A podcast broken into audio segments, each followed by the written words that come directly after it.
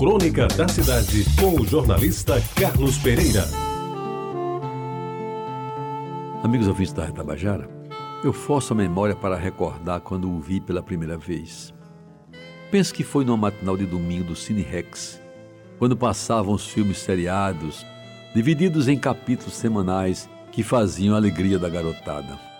Meu pai me dava o dinheirinho contado e lá ia eu, a pé, de Jaguaribe até o Rex, depois de ter assistido à missa das sete na Igreja do Rosário.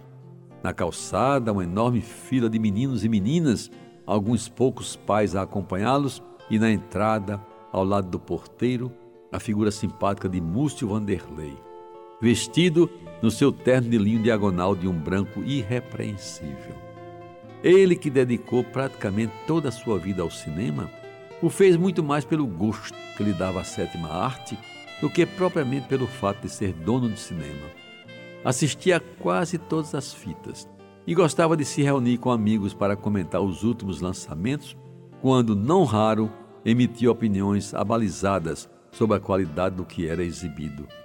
Lembro que nos meados dos anos 50 do século passado, e lá se vai tempo, o Cine Rex foi palco de um acontecimento extraordinário. O lançamento em circuito nacional do famoso filme Rock Around the Clock, com as pioneiras guitarras elétricas de Bill Haley e seus cometas. O cinema foi pequeno para o grande público. A maioria de jovens da sociedade paraibana desejosos de assistir ao espetáculo aplaudido no mundo inteiro. Com as notícias de que em outros lugares a temperatura subira muito e os jovens tinham passado dos limites, Múcio se pôs à entrada do cinema e ao longo da exibição acalmou os ânimos, principalmente quando Ivo Bichara, de saudosa memória, ensaiou os primeiros passos da nova dança sob aplausos e apupos dos assistentes. E tudo terminou bem. Ninguém se machucou e todos voltaram felizes para casa. Pois bem, meus amigos, em um final de tarde de 1999, quando eu era secretário da Educação do Estado, Múcio Vanderlei lançou o seu livro Telas e Palcos, primoroso repositório cinematográfico prefaciado pelo doutor em cinema João Batista de Brito e editado pelo polivalente Evandro Nóbrega. Na ocasião, cheguei a dizer algumas palavras que, a par de serem de louvor ao autor pela contribuição que dava ao acervo cultural da terra, eram também de lembranças e saudades dos filmes de antigamente. E por que eu intitulei esta crônica de Seu Único Pecado? Simples, muito simples um dia desses entendi de perguntar a amigos amantes do cinema se lembravam do filme Seu Único Pecado, que muito me marcou quando o vi pela primeira vez, ainda meninote.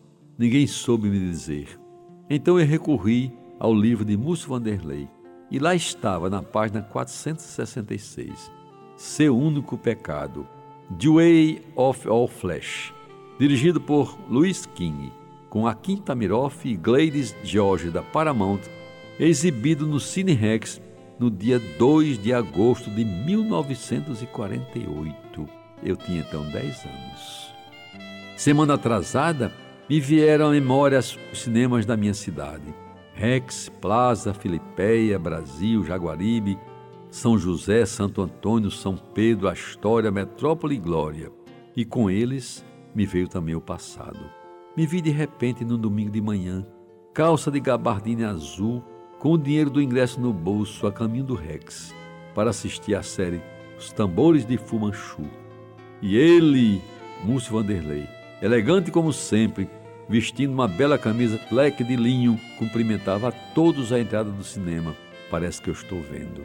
Homem de vida ilibada, seu único pecado foi não ter publicado em vida o prometido segundo volume de telas e palcos, uma verdadeira viagem no tempo no espaço e no imaginário de João Pessoa, como bem disse certa vez João Batista de Brito. Você ouviu Crônica da Cidade com o jornalista Carlos Pereira.